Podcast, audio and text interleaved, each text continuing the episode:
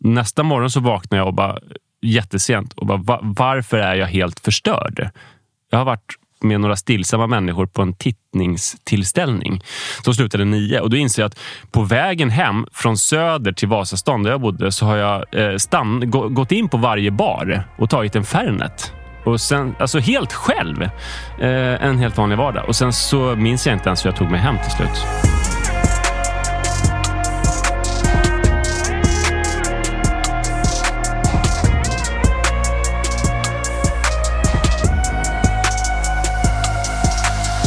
Ja, det är onsdag igen. Det är ett nytt avsnitt av Hedman och Hedén, en beroendepodd. Du heter Nemo Hedén. Jag heter Nemo Hedén och med mig har jag min kära vän Magnus Hedman. Hej. Hej Magnus. Hur mår du? Jag mår, eh, jag mår bra. Det är mycket just nu. Vi gör eh, mycket poddar just nu. Jag gör ju mycket poddar med min andra podd. Så det är mycket i juni månad, men jag ser verkligen fram emot eh, juli månad, för då tänkte jag vara ledig. Tänker du? Ja, jag tänkte det. Hela juli? Ah, jag vet inte, kanske. Fan skönt. Ja, men vad fan, jag har ju två små barn som jag vill maxa sommaren med. Liksom. Ja, såklart. Du är lika såklart. bra att maxa nu i juni när förskolan liksom ändå är öppen ett tag. Så, mm, mm. så, då, så är det med mig. Hur är det med själv? Jo, det, det är bra. Jag eh, har väl inga jätteplaner för sommaren faktiskt, om jag ska vara helt ärlig. Jag, jag funderar på att ta mina två barn, Lans och Tristan, eh, någonstans. Mm. Jag har inte riktigt kommit fram till var än bara. Kanske till Friends Arena? Ja, varför inte? Det är alltid sol i Solna. Vet du. Men eh, nej, sen har jag väl lite, lite mindre uppdrag, sådär, jobbuppdrag, men eh, ska försöka softa och ta det lugnt. Liksom. Mm. Träna mycket tänkte jag göra. Ja, du har ju en eh, nice kropp. Jäklar vad ytlig du var där. ja, men det var fan det enda man får höra när folk, folk tar bilderna på oss där, när man avsnittsbilderna, så ser man dina stora armar och mina spagettiarmar. Det blir lika påtagligt varenda vecka. Jag bara, fan alltså. Vad känner du då? Vad tänker du då? Vet du vad jag känner då? Vet du vad jag känner då? Nej. Då känner jag att det är tur att jag har en sån sprakande personlighet. Mm. Mm. Så det, är liksom, det, det har ju du också visserligen, men, men jag har lite mer sprakande. Ja, just det. det är lugnt. Ja. Ska... Du är lite mer charmig än mig. det var du som sa det. Ja. Det var du som sa det. Ja. Men vi har ju en ny gäst med oss. Mm. Vi ska få ännu en livshistoria. Ja. Och den här gästen är här nu efter mycket om och men. Han kan få berätta själv. Vi plockar in honom. Ja, det tycker jag verkligen. Det är en man som har många strängar på sin lyra, precis som du och jag. Och han är nykter, precis som du och jag. Och nu är han i studion, precis som du och jag. Manne Forsberg! Mm. Tack så mycket. Alltså, det ni var ju oroliga för att jag inte var nykter längre när jag in, inte dök upp i studion i morse. Jag försov mig, alltså det kraftigaste jag har eh, försovit mig på, ja, måste ju vara 15 år i alla fall. Någonting. Eh, och eh, det Ja, jag förstår mig grovt. Jag hade öronproppar och vaknade inte trots att min familj stökade omkring. Och det var ju som, alltså det var ju kongenialt med den här podden för att helvete vad jag försov mig mycket förr i tiden till olika viktiga saker. Jag berättade för innan, en av mina värsta var när jag var typ 20 år och skulle vara med i SVT Morgon. Det var något, någon debatt där redaktionen avslöjade sen att de tyckte kanske att jag liksom representerade den, den bra åsikten och min motdebattör kanske den lite sämre åsikten. Eh, jag satt och söp och knarkade hela natten och vid typ halv fyra så sa jag till mig själv och mina kompisar så här, vilket proffs jag Jag ska vara med i SVT morgon imorgon klockan sju och här sitter jag och super och knarkar och jag kommer fixa det så bra. Mm. Men jag fixade det inte alls. Eh, utan jag vaknade och sen fick jag världens utskällning från en redaktör på SVT Morgon. Mm. Som, alltså den där debatten blev ju ingen debatt utan den där personen med lite ljusskygga, ljusskygga åsikter fick sitta helt oemotsagd där i studion och orera. Och de var jävligt sura så jag köpte 25 nejlikor och cyklade med till SVTs reception. Vilket jag inte tror hjälpte, det var ju bara konstigt. Och sen också så, redan som 20-åring så föreläste jag för att jag hade släppt en bok om sex och könsroll och sånt som heter Kukbruk när jag var 20. Så att mitt jobb mest var att jag åkte runt och föreläste olika skolor i hela hela Sverige. Och det inbjöd ju till enormt många chanser att försova sig. Och inte heller sen våg... Alltså man skulle, jag hade flygbiljett. Till, och också så här, då kanske jag hade en flygbiljett till Umeå som jag hade köpt själv eh, och lagt ut. Och jag hade så jävla dålig ekonomi så jag hade lagt liksom 2000 på biljetter. Så tjänade inte de pengarna som skulle tjäna på föreläsningen och hade lagt ut 2000 spänn. Vaknade ofta så helt sjukt för sent att jag skulle gå upp fem, men jag vaknade kvart över tolv ungefär. Och eh, sen så vågade jag aldrig heller liksom höra av mig till den här skolan där jag skulle föreläst. Utan bara gick och skämdes i typ tre timmar och sen så gick jag och drack öl. Typ. Fy fan vad jag känner Ja. igen mig. Alltså. Mm. Har du någon erfarenhet av att försova sig, Magnus? Jag vet att jag, jag, har, har ju, ehm, jag jobbade ju mycket eh, på TV4 ju, som fotbollsexpert eh, under några år. Och, ehm, jag hade också en sån där natt när jag, när jag satt och knarkade och såg bara liksom klockan bli mer närma sig den här förbannade sändningen mer och mer. Och jag bodde i Sigtuna då. Och hur jag skulle liksom försöka ta mig ur sändningen. Mm. Och, men det är ju så här med tv också. Det är ju supertajta scheman och, och det är svårt. Alltså, gäster och allting är inbokat långt i förväg och så vidare. Mitt inslag var viktigt för det var ett mästerskap under den här tiden. Jag tror det var VM eller, eller något av VM eller EM var det. Och jag körde på med alla dess olika ursäkter och orsaker till att inte dyka upp. Så till slut så sa jag, "Ja, men okej Magnus, skit i det. Eh, liksom. Eh, och det du säger så här, när man ska vara borta någonstans, till exempel klockan nio. Klockan ställd på sju, på sju och vaknar tre. Liksom. Ja. Den ångesten. Ja. Och den ångesten, jag vet inte hur det var med dig, men jag klarade inte av den ångesten. Så vilket gjorde att jag gick på knarket direkt för att stilla ångesten. För det, det, det gick ju inte att leva med alla de här smsen och samtalen. Liksom. Du då Nemo? Fan, jag har försovit mig. Ja, har du haft några sådana? Ja, nej, men, nej, men jag, jag tänker mycket på det här att man var ju mästare på att verkligen, de här racen vid helt fel tillfällen.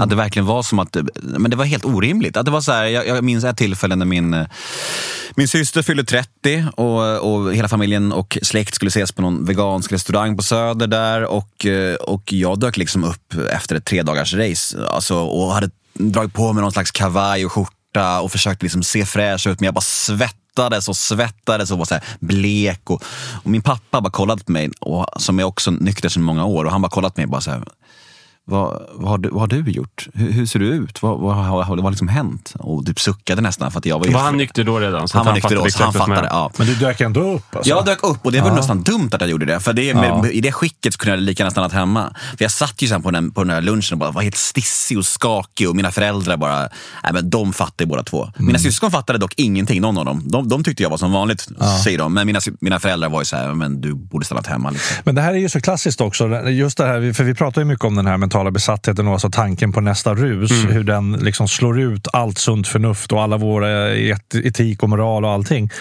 Eh, jag, jag kan ju komma ihåg det också när, när jag liksom satt i bilen på väg hem. I, Imorgon bitti, om det här var en fredag, imorgon bitti så ska jag vara iväg på det och det uppdraget. Jag måste vara fräsch till det. Men samtidigt när jag sitter i bilen så tänker jag så här, fast jag kan nog bara, alltså ett gram klarar jag ju. Så jag håller bara på till klockan nio liksom. Och så sätter man igång. Och när man har tagit första linan, eller vad det där nu är för, för drog, men för, i mitt fall var det ju lina. Då är jag ju körd.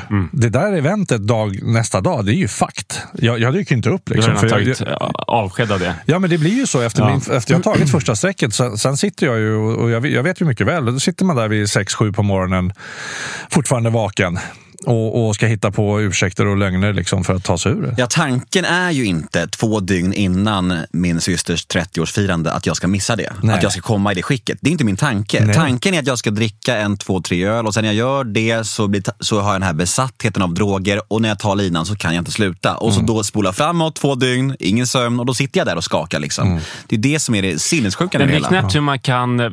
Jag, jag slutade ju när jag var rätt ung, 25 år, men jag har suttit och skrivit lite om det de senaste dagarna, så jag har en del så här konstiga grejer färskt i minnet. Och det är konstigt hur mycket jag kunde liksom så här knasa till saker helt på egen hand, fast jag inte ens var med folk som var knasiga. Alltså jag minns när jag var kanske 23, jag skulle gå på en tittningsfest, för jag gjorde en, en tv-produktion. Och det, alltså, tittningsfest, det var ingen fest egentligen, utan vi skulle hem till en person i produktionen. Eh, det fanns liksom en vit, en röd bib, några öl. Sen skulle vi kolla på det här programmet som vi hade gjort. Och liksom, Det kanske fanns en brieost typ, och lite kex. Eh, och alla drack ju ja, men, två glas. Någon kanske drack två och ett halvt glas. Men jag drack väl tio glas på de två timmarna som var där. En helt vanlig vardagskväll. Alltså folk skulle ju upp, och, upp nästa dag och sånt där. Vi skildes åt vid kanske nio på kvällen. Nästa morgon så vaknade jag och bara jättesent och bara, varför är jag helt förstörd? Jag har varit med några stillsamma människor på en tittningstillställning som slutade nio. Och då inser jag att på vägen hem från Söder till Vasastan där jag bodde så har jag eh, stann, gått in på varje bar och tagit en Fernet. Och sen, alltså helt själv. Eh, en helt vanlig vardag. Och sen så minns jag inte ens hur jag tog mig hem till slut. Mm. alltså, det är ju knäppt ja, att man kan knäppt. göra så på egen hand. Mm. Men du sa 25. Ja. Det, det, är som du säger, det är väldigt ungt. Men kan du ta tillbaka oss till mm. eh, barndom och berätta lite hur det har varit? Eh, eh vad som hände och hur det är nu. Ja. bjud oss på en life story. ja, eh, det ska jag göra.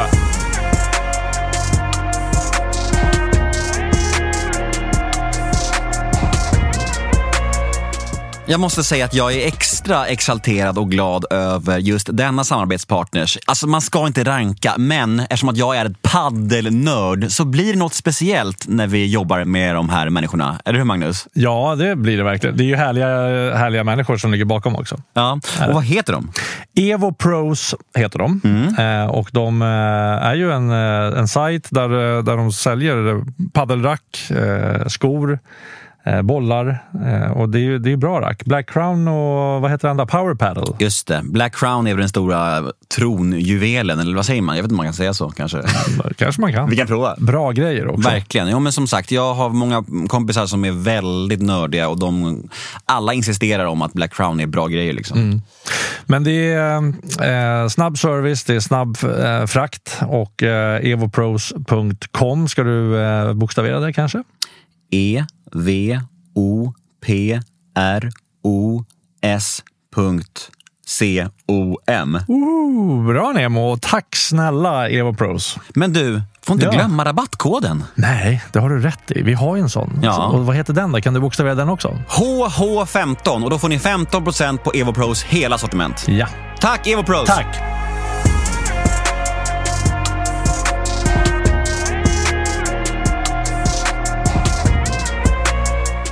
Hemma hos mig så var ju drickande någonting väldigt eh, alltså, omhuldat. Mina föräldrar tyckte om att dricka. Eh, jag ska inte så här, kanske lämna ut enskilda personer. Det fanns ju liksom mörker och alkoholproblem i vår familj, dels. Men det fanns också ett typ så här, accepterat borgerligt drickande. Att man typ så här, var stora, immiga dry martini. Som att man märkte att mamma och pappa blev helt glada när de hällde upp. Liksom. Och, eh, att, också att det var ganska så positivt på vissa sätt. Att mamma blev så här eh, varm och glad när hon drack vin och hon nattade mig så luktade hon Chanel nummer fem och alkohol. Och att det var ändå en så här mysig eh, barndomsdoft. Så att jag... Eh, ja, men jag fick nog med mig eh, från barndomen att alkohol är någonting jättehärligt och festligt, men också någonting mörkt. Alltså, det var någon slags kognitiv dissonans. Att jag, ja, det var både och. liksom. Eh, och som och jag fick också lära mig från barndomen att man kan dricka själv. Eh, men att man inte ska det, men att man kan det. Och jag var ganska så enslig som i de tidiga tonåren. Jag typ läste böcker och hängde för mig själv och tyckte att jag var mognare än mina klasskompisar. Vilket jag inser nu att jag nog inte var. Eh, och mina första gången jag drack alkohol, det var ju typ på egen hand. Mina föräldrar la sig ganska tidigt och min familj och jag tog typ ett glas punch var jättesött och gott och kollade på tv typ och kände att det var superskönt. Och jag kunde också få, om jag var sjuk, så kunde jag få rom i teet. Eh, mamma och pappa hällde väl i liksom en femma och det räckte för att man skulle bli så här dubbelt varm. Varm av spriten och varm av teet. Och sen så, men hur gammal var du vid de här incidenterna? Ja, men, eh, I sjuan. Ja. Mm. Um, så de märkte, och det var ju också bra för att, uh, eller bra, men Sen så började jag gå på fester och sånt där. Då söp man ju alldeles för mycket och spydde ner sina byxor och sånt där. Men när man tog så en punch hemma, då, då fick man bara det positiva av alkoholen fast, man då, fast jag då var 13 år. Ja, och sen så kanske senare i högstadiet så började jag gå på fester och det var ju egentligen samma sak för alla. Ingen kunde ju hantera alkohol som 15-åring. Det, det, var ju hemska saker. Polisen kom och folk kissade på varandra. Och, alltså det var ju så verkligen eh, fruktansvärt. Och jag tror inte jag stack ut. Jag blev jätte, jättefull och det blev andra också. Och eh, ja, men Det blev ofta mest obehagligt att man väntade på nattbuss i någon förort och hade nerkräkta byxor och mådde jätteilla. Och sånt där. Så det var väl inte någon direkt alkoholpropaganda. Senare i gymnasiet så började jag, alltså hade jag såna festtillfällen när det kändes som man kunde dricka hur mycket som helst. Man verkligen gjorde det, men hade någon slags i alla fall kontroll och kunde njuta av så långa nätter med mycket dricka. Och det var ju alltid de bästa tillfällena sen. Eh, alltså de här tillfällena när, jag vet inte vad det var, dagsform eller någonting. Ibland kunde man dricka riktigt mycket. Och det var ju kul. Alltså. Eh, man ville ändå ha någon slags kontroll. Och, eh, men i gymnasiet så var det så här, jag hade inte spårat helt då. Jag spottade absolut inte i glaset, men jag var inte så mycket värre än någon annan. Sen när jag flyttade hemifrån efter gymnasiet, då började jag med dricka på ett annat sätt. Eh, alltså jag tror det var mycket för att jag fick börja gå på systemet då, så att jag kunde dricka så mycket som jag ville utan att det var några problem och inte vara på krogen. För då kunde jag så här, köpa hem vin och alltså, då blev det som att jag utvecklade flera olika sorters drickande. drickande. Att jag hade det där drickandet med kompisar som var det vanliga drickandet som andra hade också.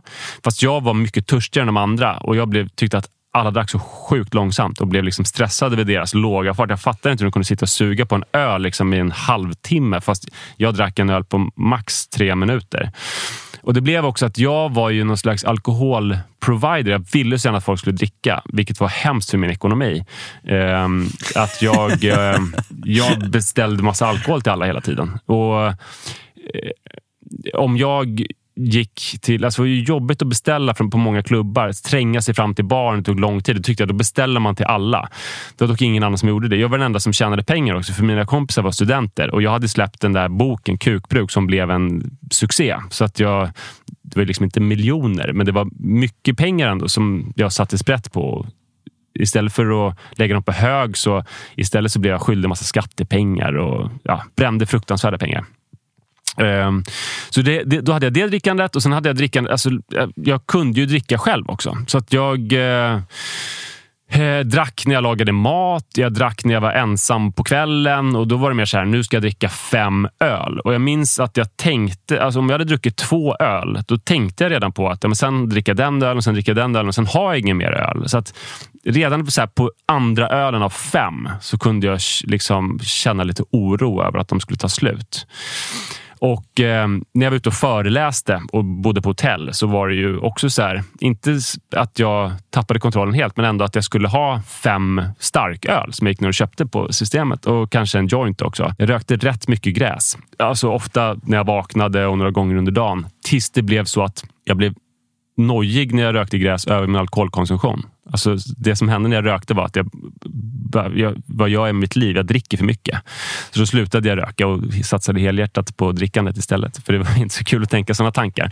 Och Det var väl under hela den där perioden också som att eh, ibland så trängde ju sanningen fram. Vad fan håller jag på med? Det här går inte. Det, jag kan inte leva mitt liv så här. Eh, jag har anhöriga som är alkisar. De var ju inte alls så här illa ute i en sån tidig ålder. Det kommer bli ännu värre för mig än för dem. Jag kommer liksom sitta på en parkbänk Eh, men ofta så tänkte jag att eh, ja, men det är lugnt, det är ingen fara. Och eh, där i 23-årsåldern så blev det, alltså det var kanske som att jag sökte mig till min botten också. För att jag började göra helt sjuka grejer. Som den här tittningsfesten som jag nämnde. Eller jag och min eh, flickvän, som nu är min fru, vi hade ett tag en väldigt stor lägenhet som vi hade hyrt av min syster där det fanns ett litet rum som ett tv-spelsrum som bara var till för tv-spel. Där satt jag liksom och spelade tv-spel och krökade i min ensamhet. Alltså blev riktigt full. Eller när vi hade min lilla syster på vardagsmiddag och jag drack så mycket medan jag gjorde middagen. Så att jag var skitpackad när hon kom dit och var så bra på att dölja det så att de märkte det inte riktigt. Men jag var så full ändå så att jag så här, sen inte mindes riktigt den här middagen som jag hade haft med min lilla syster eh, på en vardag.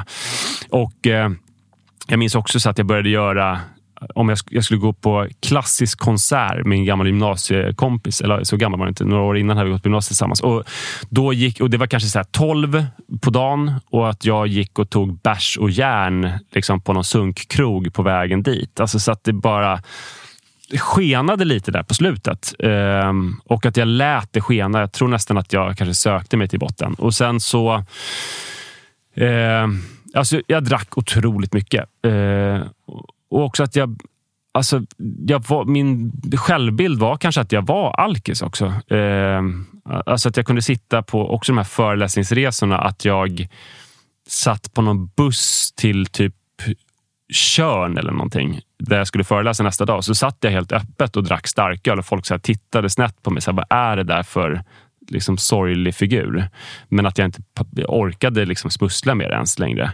Och Det var ju också en konstig kontrast med mina föreläsningar, för de var ju väldigt duktiga. Jag föreläste om sexualitet och könsroller och jämställdhet. Så liksom mitt föreläsningsinnehåll var ju liksom tyckte vuxenvärlden att det var otroligt duktigt, men samtidigt så liksom stank jag sprit när jag höll de där föreläsningarna. Ehm, men det som var bra var ändå att jag hade ju sett missbruk så att jag visste när den där sanningen trängde igenom så visste jag ju ändå vad det var jag höll på med eh, och var jag var på väg. Och när jag var då 25 så var det en helt vanlig kväll där vi träffades på Tranan som ett ställe på Odenplan med några kompisar. Alla drack stillsamt. Vi gick hem till någon kompis och jag blev som vanligt tokpackad och jag minns att jag stod och rökte i fönstret och stod och svajade fram och tillbaka. Och en kompis sa så här, kan du sluta svaja? Jag blir helt stressad av att du står och svajar. Jag kunde inte stå rakt. Ehm, och Ja, och det där var så jobbigt att alltid på liksom lugna tillställningar, alltså det fanns inga lugna tillställningar för mig. För mina kompisar så var det så här, här var det lugnt. Man drack lite grann, sen gick man och la sig. Eh, och ibland kanske de också festade, men det var liksom en gång i månaden som de festade hårt. Men för mig var det varenda kväll så där. Ja, så nästa morgon så jag ska också säga innan jag berättar om hur jag slutade, att, att jag lyckades dölja det väldigt bra. Alltså min fru märkte ju många gånger att jag blev tokpackad. Hon märkte inte alla de gångerna när jag inte blev tokpackad, vilket var varje kväll när jag liksom tog min dos som var kanske de här fyra, fem ölen som jag tänkte att om jag inte tar dem så kan jag inte sova och liksom så. Jag knaprade kryddnejlika för att det inte skulle lukta. Som jag hade jag vet inte, läst eller hört någonstans. Och jag tror det funkade jättebra för att jag lyckades verkligen dölja det. Halstabletter är för amatörer men kryddnejlika är för riktiga proffs. Så nu när jag sitter och sätter kryddnejlika apelsiner med mina barn så blir känns det jättemärkligt att känna den doften för jag har knap, knaprat så mycket kryddnejlika. Ja, men så, till slut så fick jag nog. då. Alltså, jag hade ju haft vita perioder innan och det brukade alltid, alltså, jag brukade kunna hålla ihop det och vara nykter en månad. Men sen så blev det ju värre efteråt för då ville jag ju supa ännu hårdare. Eh, nu, jag, jag, ringde till någon sån här Maria beroendecentrum. Fick inte något svar där. Jag tänkte att jag ville komma i kontakt med en alkoholläkare och, och lära mig börja dricka måttligt. Men så fick jag inte tag i någon där, så bestämde jag mig för att gå på ett A-möte på Odenplan. Och Det var ju en omskakande upplevelse. Jag trodde att alla på hela Odenplan visste att jag var på väg till A-möte. Alltså, och när jag gick in i det här huset, det var någon källarlokal, men jag tänkte att alla alltså byggarbetarna som jobbade i huset och alla som bodde i huset, de visste att här kommer någon alkis. Um, jag trodde att det var som en spotlight för mig, så det var ganska obehagligt. Men när jag gick där så kändes det som en, så här, att komma in i en varm famn och jag fattade då att om jag slutar dricka helt, då kommer jag inte behöva tänka på alkohol mer. Eh, och det, men om jag lär mig, alltså även om jag klarar att dricka med måtta, så kommer ju det kräva att varje gång jag dricker så kommer jag behöva förhandla med mig själv. Och eh, det kommer vara en, liksom en inre kamp varje gång. Så då istället blev mitt mål att jag ska sluta helt och att alkoholen ska bli en icke-fråga i mitt liv. Och redan då tänkte jag så här att jag är ju bara 25. Alltså, jag har druckit i tio år ungefär. Så att jag såg fram emot att vara 35 och att ha varit nykter lika länge som jag hade druckit. Hur gammal är du nu? 38. Mm. Så nu har, jag, nu har jag varit nykter mycket mer än vad jag har druckit.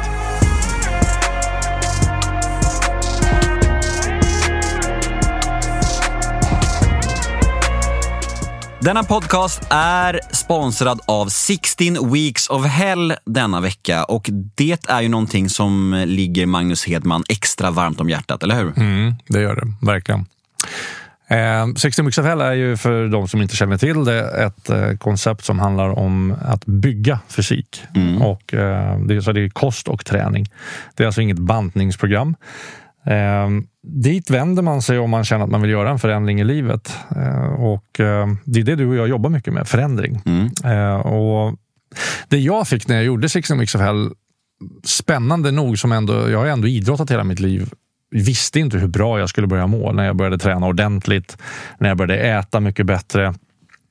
Hur, hur många liksom plus det gav mig som jag inte hade räknat med. Så att, tittar man så är det klart att man gör en otroligt fysisk resa mm. när du kör 16 weeks hell. Det är inget snack om den saken. Och det fina är att du skapar nya rutiner som du då bygger upp under 16 veckor och som du sen kan ta med dig i livet. Jag är ju sugen på att göra 16 weeks till hösten när min lilla flicka har börjat på förskolan. Mm. Och det vore fint om det här samarbetet fortlöpte tills dess, för då kan man ju liksom uppdatera då under hösten hur det går för mig. Mm. Vi hoppas på det. Ja, det gör ja. vi. Tack 16 Weeks of Hell!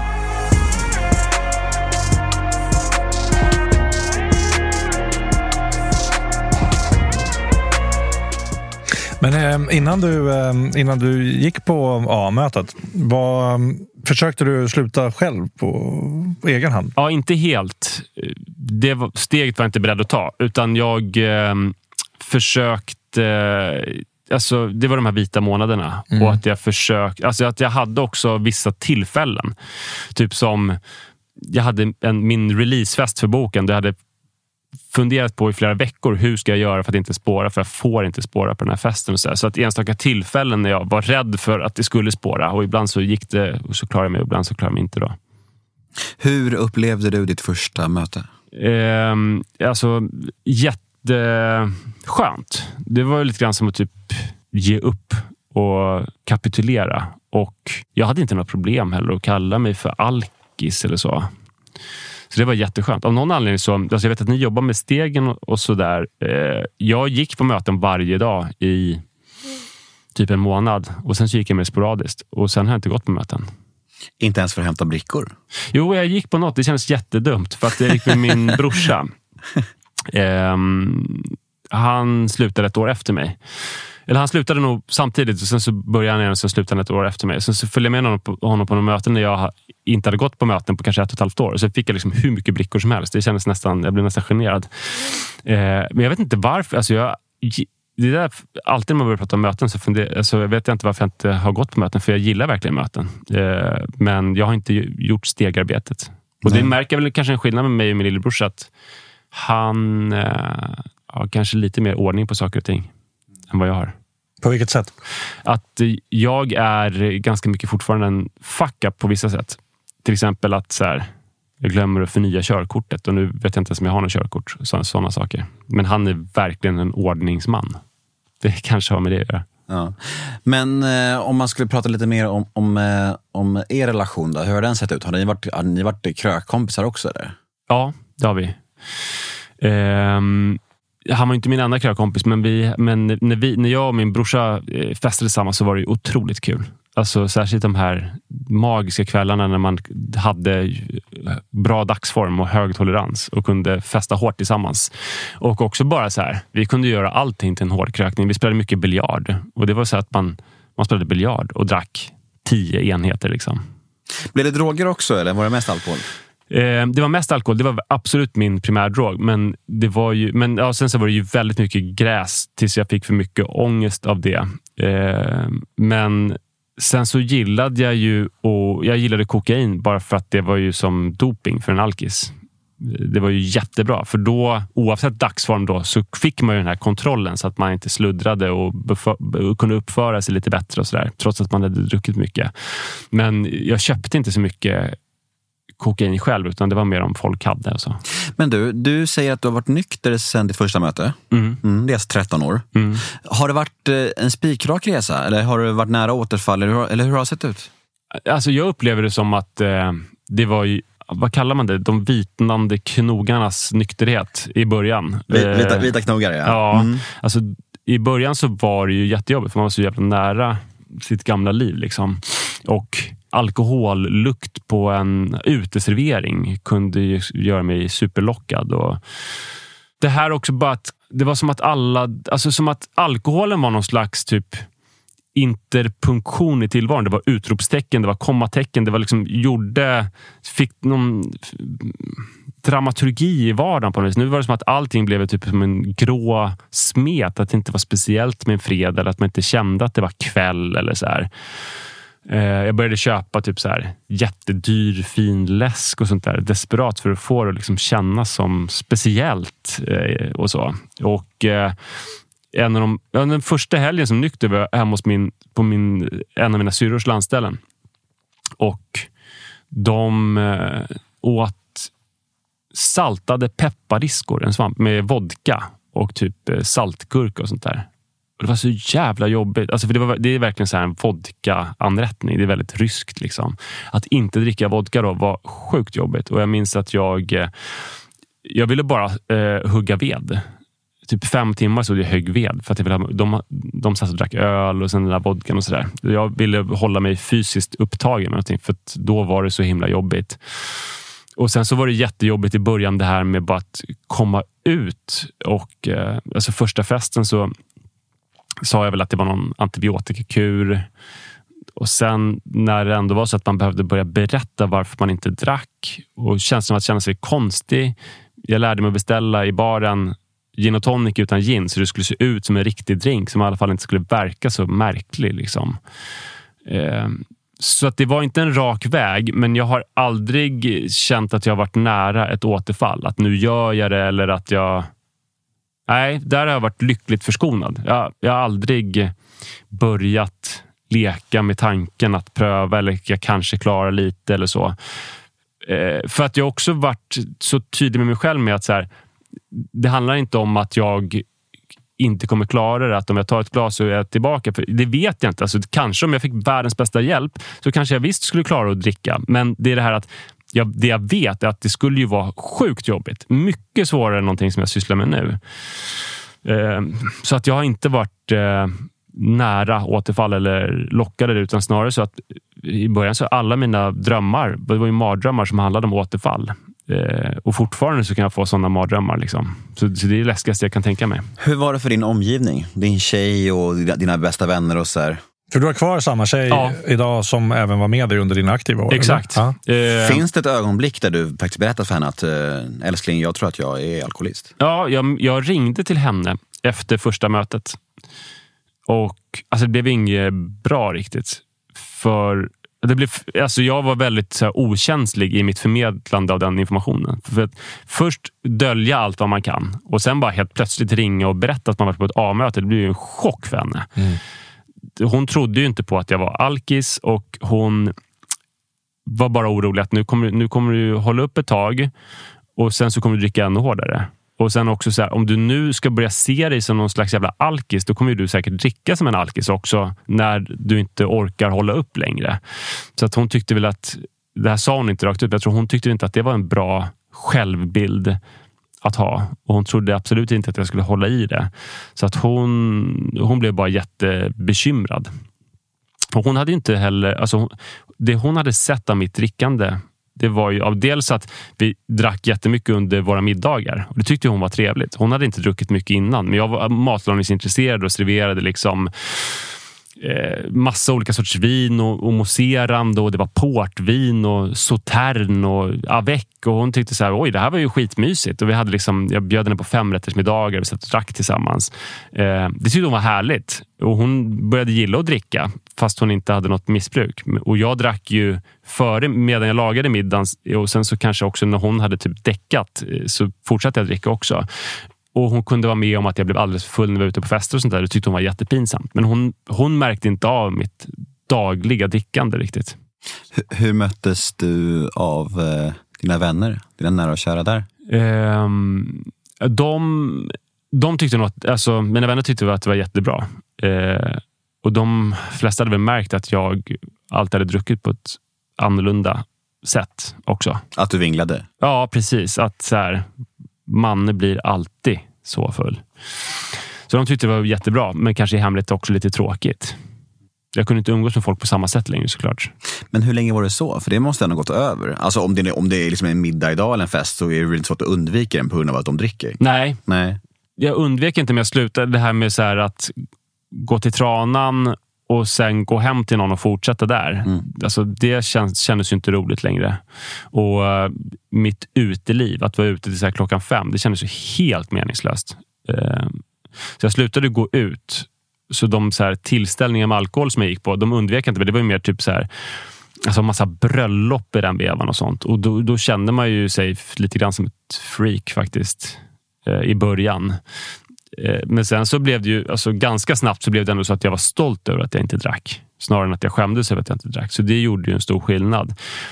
Men eh, alltså man, jag, jag kommer nog alltid få känna mig annorlunda. Som i helgen nu så ska jag med ett ganska nytt gäng som jag nyligen har lärt känna cykla runt Vättern, 33 mil. Shit. Och eh, Då blev jag inbjuden av en kille. De är ett kompisgäng sen innan. Och Sen så sa den här killen som har bjudit in mig till det här att alltså, du förstår väl att vi, vi kommer dricka på den här eh, resan. Och vi kommer liksom inte... Ja, men, vi, vi, kommer, vi kommer dricka i bastun och så. Vi kommer dricka gammeldansk. Och man märkte att han har oroat sig över det. Han vill gärna bjuda mig, men vet ju inte om så här, kommer jag ställa mig och hålla någon alkoholföreläsning eller vad kommer hända? Och Det är väl en grej som jag fortfarande kan tycka är jobbig. Inte att de ska dricka, för det har jag inga problem med, utan att att vara lite annorlunda. Typ att någon kanske riktar, råkar rikta sig till mig och säga så här, fan vad det är gott med en gammeldansk efter 33 mil cykling. Och att sen den kommer på sig, typ biter sig i tungan och bara, har jag sagt något olämpligt nu? Att, jag, att jag hatar att göra folk eh, obekväma. Eh, och jag, jag, vill självklart att de ska få dricka. Liksom. Ja, men det där är jävligt intressant och någonting som vi har snackat om ganska lite i den här podden. Hur omgivningen förhåller sig till ens nykterhet. Mm. Någonting som vi bör prata mer om också för att det är nog en vanlig, eh, ja, men ett vanligt huvudbry för många mm. av oss. För jag kan bara gå till mig själv och att jag minns, det var bara något år sedan som jag var på en, eh, mitt innebandylag hade lagfest. Och eh, då står jag framför en kille i laget så här, och han, han är rätt full och han bara håller sin öl och bara så här, Är det jobbigt för dig att jag dricker den här ölen eller? Och, och, jag är bara så här, försöker liksom vara vänlig och bara, nej, vet du vad, alltså jag har varit nykter i över fem år och eh, och hade det varit jobbigt för mig att vara här, då hade inte jag varit här. Nej. Så det är ingen fara. Liksom. Men det är ändå liksom folk, som du är inne på, folk tänker på det. Folk är liksom så här, för att det är så... Eh, och det är snällt för att om man var helt nynykter, alltså då kanske det skulle vara jättejobbigt. Då kanske man sen skulle bara, jag minns när jag spelade innebandy och de jävlarna stod och tryckte upp öl i ansiktet på mig. Så att man förstår ju verkligen deras oro. Och jo, det är nog olika för olika jo, också. förvisso. Men det är ändå vårt ansvar. Mm. Det är vart vi befinner oss. Ja, ja, alltså, om, om, man själv går till en fest där det är jobbigt att vara, då kan inte det vara deras ansvar. Nej. Vad de håller i handen. Liksom. Nej. Det, det, det, kan aldrig vara det. Nej, så därför är det jättefint att den här killen David, då, att han liksom förvarnar att vi ja. Kommer dricka i ja stund. Men samtidigt så, blir, så gör det ju alltså, att jag känner mig som någon slags freak och det blir lite så här, men vad, vad tror du? Det är klart att ni ska dricka. Liksom.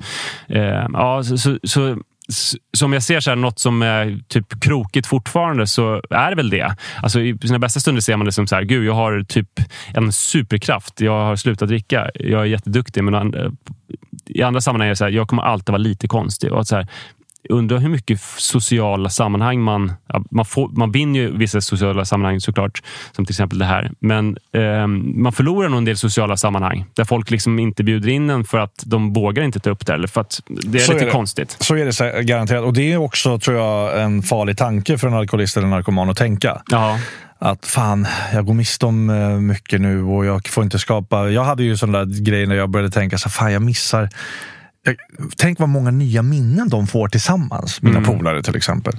Så, så är inte jag med där. Fan. Så det är lätt att börja misströsta mm. i en sån eh, tanke till sig Verkligen. själv också. Liksom. Men tänk vad mycket de inte minns det. oj, oj, oj. oj, oj. Nej, men jag, jag, jag, tycker det är viktigt. Eh, men jag skulle vilja gå tillbaka mm. lite bara. Just, just kring det här med, med eh, för att med all respekt för det som du har gjort, den känns hyfsat enkel mm. efter det att du gick in på ditt första A-möte. Mm. Så det känns som att någonting verkligen greppade tag om dig på det här A-mötet. Mm.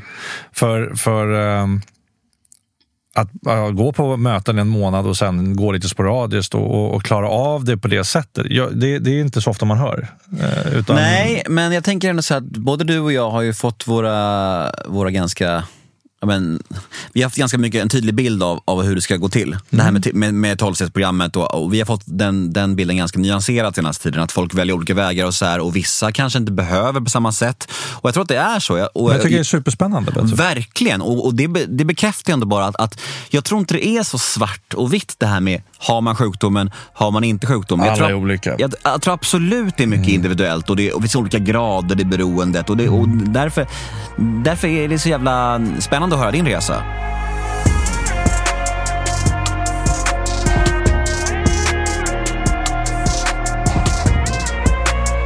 Ja, ny vecka, nytt avsnitt och det vore inte ett poddavsnitt av mig och Magnus Hedman om vi inte hade med oss The House som samarbetspartners i den här podden. Eller hur Magnus? Nej, så är det. The House Rehab. Ja!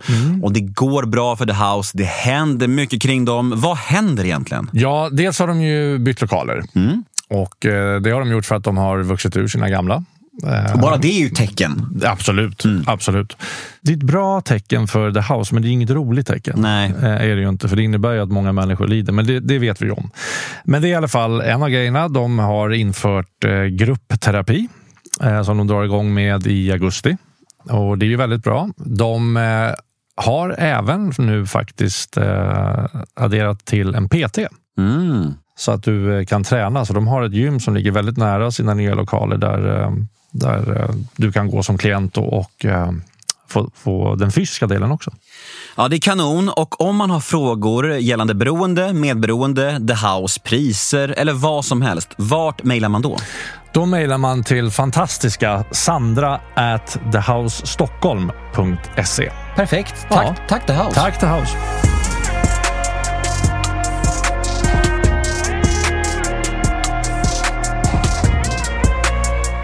Så när du gick in där, eh, du körde, du, du, hade, du sa att det var lite tuffare i början, du kände alkoholdoft och, och sådana där saker.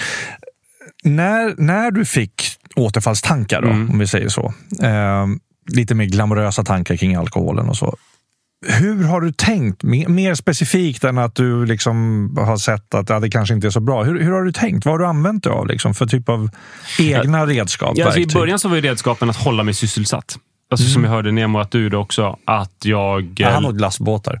Ja, att, jag, att jag gjorde upp som ett schema för mig själv. Att jag var som typ som, eh, som en idrottare som siktar på VM, så var jag en eh, alkis som siktade på nykterhet.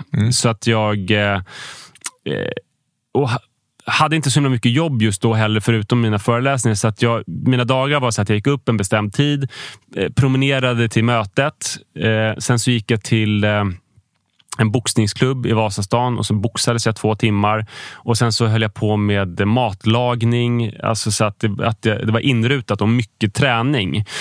Och eh, alltså det, var, det var möten och träning och matlagning som jag liksom, och promenader som jag gjorde och försökte fokusera på att göra. Och Då märkte jag att träning var väldigt bra för mig. Det glömde jag bort ibland, men när jag var, alltså två år senare så började jag träna och mer föll för det och de effekterna som det hade. Jag har prövat lite olika saker för att det är som att jag har något slags brus i mitt huvud som är så svårt att förklara. För ibland så har jag ju haft ångest. Det känner ju alla till, att man får lite svårt att andas och att tankarna skenar och sådär. Men även om jag inte haft ångest och inte varit depressiv så är det som att eh, jag typ inte vill vara mitt eget huvud. Eh, fast det är inga konkreta jobbiga tankar utan det är bara att jag inte vill vara där. Så att jag måste fokusera tankarna på något annat. Typ supa skallen i bitar. Eller fokusera på eh, En, en jättedum grej som jag började, började göra när jag slutade dricka, eh, det var att jag funderade på hur mycket pengar jag hade bränt på drickandet. Och Det var ju enorma pengar. Och Sen så tänkte jag att de pengarna kan jag ta och så kan jag lägga det på något annat. Eh, och Sen så började jag eh, köpa väldigt mycket dyra kläder. Eh, och eh, alltså sy upp kostymer och liksom, köpa alltså fruktansvärt dyra material. och och utveckla någon slags... Alltså det är ju väldigt mycket snällare beroende såklart, men att, eh, att jag kunde, när jag inte ville vara i mitt huvud, kunde ligga på kvällen och tänka på den där kostymen som snart skulle komma från Italien till mig och den nya skjortan i garderoben och sånt där. Vilket Dock, ibland såg jag mig själv utifrån. Det var lite ångestskapande. också. Vad fan håller jag på att tänka på hela kostym för? Och varför lägga så mycket pengar på det? Liksom? Och En annan sån grej som jag använt som ja, men jag snör in på saker. Jag började samla cigarrer eh, och plötsligt så här, från en liten humidor till att jag hade två månader senare tusen cigarrer i stora plastbackar med så här fuktighetsbeads och gjorde cigarraffärer på internet och sånt. Just i och för sig cigarrsamlingen lyckades jag sälja sen med vinst, så det var en bra grej. Men sen också träning och det är det som jag har hållit i mest och som funkar bäst och som ger eh, minst ångest. Först eh, var det styrketräning och styrkelyft och eh, tyngdlyftning, alltså olympiska lyft. Men sen så för tre, drygt tre år sedan så började jag springa. Och det var liksom den starkaste träningsdrogen hittills och också kanske det som jag haft mest fallenhet för.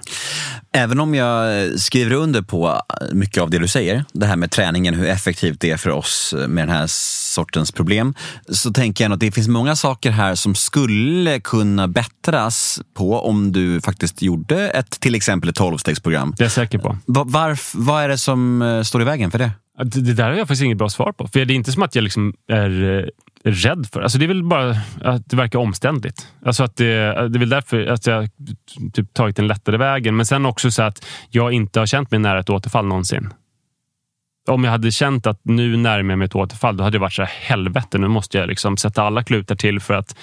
Utan det som är kvar... Eh, ja, sen är jag ödmjuk. Alltså jag kommer, det kommer vara en kamp hela mitt liv för att inte återfalla i någonting. Men, ja, men det kanske är att, eh, att jag kanske inte har tänkt heller på, så mycket på att min sjuka hjärna är som den är på grund av att det är en missbrukshjärna. Alltså jag har väl självmedicinerat med träning. Men det jag märker tydligt då är ju att så här, eh, alltså jag märker så ofta att jag är missbrukare. Om, för att om jag gör någonting som är härligt, då är det som när jag hade fem öl och är på den andra. Att jag börjar redan fundera på när jag kan göra nästa gång. Om, jag om det är en liksom extra fin morgon i skogen när jag springer så funderar jag på, så här, kan jag göra det imorgon? Kan jag göra det hela tiden? Kan jag göra det två gånger per dag? Börjar liksom omedelbart tänka. Min fru är faktiskt likadan, fast hon aldrig har missbrukat alkohol och droger. Men om vi åker till Kolmården med barnen som vi gjorde någon gång, alltså då måste vi köpa årskort. Herregud, det här var så kul så vi måste göra det liksom varje gång. Så där blir vi båda två med allting. Liksom.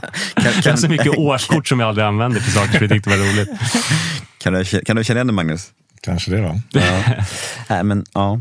Nej, men det, det, det är um, intressant ändå, tycker jag, att, um, att du, du, har, du har hittat dina, liksom, dina sätt. Ja. Om man tittar på, på livet i övrigt för dig, um, är det viktigt för dig att bli sedd och, och bekräftad och, och få liksom, uppskattning? Jag tror det är jätteviktigt. Men hur viktigt det är är nästan svårt att veta. För att eh, jag har ju jag gör saker som det är lätt att få uppskattning. Jag har satt mig i en position. Alltså, förut så skrev jag böcker. Då fick man lite grann. Då satt man hårt och arbetade liksom i nio månader och sen så fick man några uppskattande mejl typ och någon föreläsningsbokning. Nu gör jag två stycken poddar så man får uppskattning i alla fall, särskilt för den liksom nyaste. Det är alltid den nyaste som är mest effektivt. Men alltså för det är nya lyssnare som har hittat. Jag lyssnade på 50 avsnitt på en vecka. Så här. Det får man ju hela tiden nu så att jag eh, det, det, skulle ju kanske vara spännande att veta vad som skulle hända om man bara liksom släckte ner allting och satte sin stuga och inte fick någonting. Jag är jätteberoende av bekräftelse och har alltid varit det. Eh, och liksom alla typer av bekräftelse. Liksom att jag är duktig och att jag är liggbar har varit jätteviktigt. Liksom. Att det räcker inte att, att jag är liggbar hemma utan så här, tycker någon annan också att det skulle gå att ligga med mig? Alltså typ så. Eh, ja, så verkligen. Men du, om man skulle ta sig tillbaka lite till barndomen och där igen och, och dina förutsättningar. Hur mycket tror du att eh, det här beroendet som utvecklades var på grund av genetik och hur mycket var det på grund av eh, din sociala omgivning och hur du formades som liten? Bra fråga. Alltså jag hade ju en perfekt grogrund för missbruk. Jag hörde dig Nemo berätta att du hade 66 procent liksom risk. Och för mig så, utan att gå in på exakt hur det var, så alltså hela min familj bakgrund har det funnits ganska mycket missbruk. Och då som jag berättade, förutom missbruket, också positiva upplevelser av alkohol. Det var inte som att alkohol bara var misär, utan också guldkant och så här, lite gränslösa föräldrar som langade fram tre kilo godis till barnen och sånt. Men det där tycker jag är superintressant. Det där vill jag stanna vid. Det här med att när man är, när man är i en barndom med Alltså med alkohol som flödar liksom. Och man får en ganska positiv bild av det för att ens föräldrar mår bra när de dricker. Och den här doften av vin och folk skrattar och är glada liksom. Jag tror att där och då så, så är det ens enda ver verklighet. Och man känner att ja, det här är ganska härligt. Och sen så, för mig var i alla fall i vuxen ålder fattade jag egentligen först att det kanske inte var så normalt. Och då blev bilden av, av barndomen mer nyanserad. Att mm. kanske, okej okay, det var ju faktiskt ganska mörkt det där. Det är att de var fulla hela tiden och det var inte bara härligt. Även om, de, även om det där och då var mest glatt så var det inte så positivt ändå. Nej. Det fattade jag först när jag var vuxen tror jag. Hur var det för dig? Det var ju så konstigt för att eh, mina föräldrar älskade att dricka, men pappa var den som liksom inte kunde hålla i sig själv riktigt. Och Mamma och pappa tror jag hade valt också kom, kompisgäng där alla gillade att dricka, men där folk inte var alkisar ändå. Ehm, så det var ju väldigt komplicerat. Alltså, jag kan tycka lite synd om min pappa, för det var mycket så att ja, de drack tillsammans och sen fick, så gick han för långt. Det låg någon liksom kall glöggflaska i bastun som han drack ur. Eller han det var så här sura blick, alltså att mamma stirrade på honom och att eh, så att det var liksom glädje och psykterror blandat ungefär. Eh, ja, så, det, så det var väldigt mycket både och. Och det fattade jag redan som barn. Eh, att han gick över gränsen. Det jag kanske mer fattar som vuxen, det är hur... Alltså att jag föddes 83, mamma och pappa var hyfsat gamla då, 38-årsåldern. Det jag fattar nu är att de hade festat sedan studenttiden tillsammans. Eh, och att deras kompisar klarade det mycket bättre än vad pappa gjorde. Så att alltså, under uppväxten kanske jag mer tyckte så här, din jävla alkis. Men nu kanske jag kan tycka också synd om honom som var den i gänget som inte fixade det. Liksom. Lever dina föräldrar? Mm. Hur mår de idag? Eh, ja, hur svarar man på det? Hur någon mår? Alltså, är, är, är din pappa till exempel då främst som äh, har, har samma sjukdom som vi har? Ja, är han nykter? För det mesta. Ja. Eh, där händer ju också någonting. Att eh, fram till ändå ganska nyligen så drack han öppet med familjen. och så där. Vi, vi är en stor familj, fem syskon. Och när vi träffades så dracks det mycket. Och Sen så slutade jag och min brorsa. Och till slut så sa vi så att Alltså alla vill ju skydda sitt drickande, även de som inte har missbruksproblem. Och alla vill skydda också normaliteten och att man kan ha middagar där bara liksom man låtsas som att allt är helt okej okay och normalt. Men jag och min brorsa satte ner foten och sa att så här, vi kan inte vara med på middagar där pappa sitter och dricker som att det är liksom inte någon grej. Så att då, sen dess, kanske då för det, drygt tio år sedan, så dricker han inte på gemensamma middagar. Och dricker för det mesta inte. Hur tog Grundtillståndet han, att han inte dricker. Hur tog han det? Eh, vi har ganska svårt att prata om saker. Han, han blev väl liksom sur, men sa inte så mycket. Och sen så accepterade han utan att säga så mycket. Mm. Typ. Mm. Ja. Vad säger du Magnus, ska vi hugga tag i eh, vårt eh, favoritsegment? Ja, det ska vi göra. Och det heter The House svarar.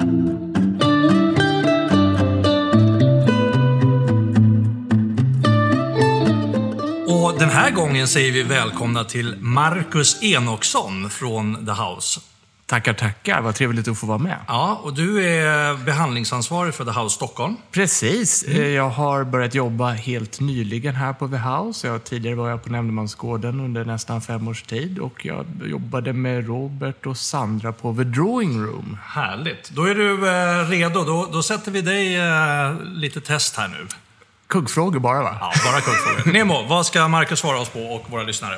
Mm, här kommer en fråga. En klurig fråga tänker vi som första fråga. Det är bra va? Okej, okay, vi öppnar hårt. Vi kör. Hur ser ni på läkemedel?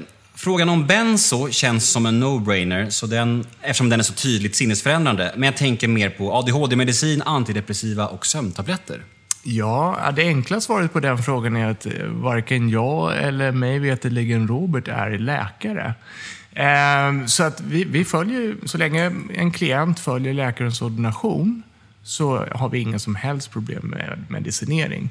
Sen kan det ju vara så att en klient kanske har manipulerat en läkare eller skaffat sig ett recept under tiden man var i aktivt missbruk. När man är i ett aktivt missbruk så är det faktiskt så att man kan uppvisa symptom som liknar det som man kanske gör med en ADHD-diagnos eller en bipolär diagnos till exempel. Mm. Men, eh, så vårt råd är väl egentligen att det är någonting man får göra i samråd med sin läkare och kanske göra en ny utvärdering av det när man har haft en tids nykterhet. Men ni upplever inte att det är svårare att behandla en patient som går på mediciner? Det kan ställa till det ibland, absolut. Mm. Det brukar kunna ge sig ganska fort. Jag har ju haft flera exempel från tiden när jag var på The Drawing Room. Eh, där folk kommit med ganska höga doser och redan efter en tid, kortare tids nykterhet och upplevt att den här medicinen är alldeles för stark just nu. Så att liksom, då har de eh, i samråd med sin läkare då förändrat sin ordination och dragit ner på dosen. Vad säger du Magnus? Jag tycker det var ett väldigt bra svar. Ja, VG. M MVG kanske? Ja, vad skönt att få öppna med ett, eh, ett kul svar och ett eh, svar som jag kunde på. Stort tack Marcus. Tack, tackar.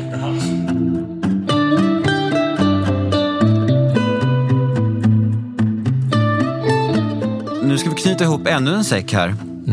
Vad tänker du kring veckans möte med Manne? Vad tar du med dig?